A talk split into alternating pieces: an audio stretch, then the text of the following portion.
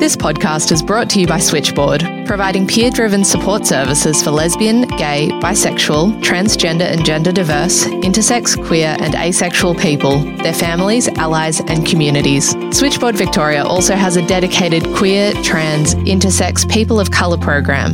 You can find out more at switchboard.org.au. This podcast is proudly made with the support of the Victorian Government.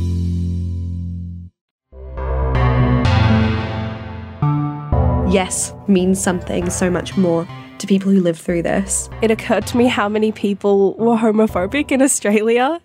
That was the first time they actually counted through a survey how many people didn't want queer people to get married. I guess we're looking for our culture to, to embrace us as well as queer people. And it's just, there's a lot of different stories in the Aboriginal and Torres Strait Islander queer world. People tend to fall in love and they, they lose a sense of who they are.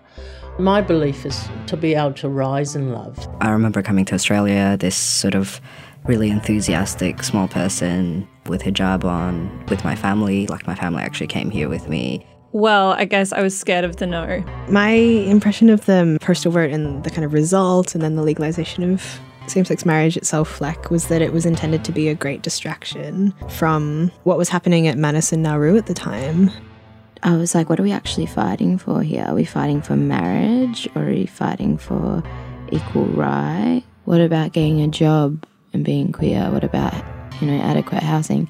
You know, I was having these thoughts at 15 years old and I'm like, who are these people that are leading this? We have to essentially find a community and we have to say that, well, for who we are and who we come as, like, you know, we belong here. And I guess that's probably one of the biggest fears that both of our respective parents harbored wondering whether a Jing Cheng Lau can actually make it as a gay Brian in Melbourne, Australia. I guess that intersectionality is the interesting place for me and probably for other people of colour as well. I look at inviting myself to the table, being a person of a Fafine trans woman of colour. My story is just as important as the white person's story, and so are all my other people of colour comrades. Their stories are just important.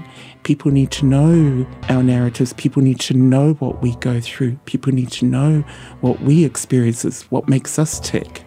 I'm Tan Hung Pham, and you're listening to When Love Wins stories where queer people of colour share with us their lives during the Australian Marriage Postal Survey.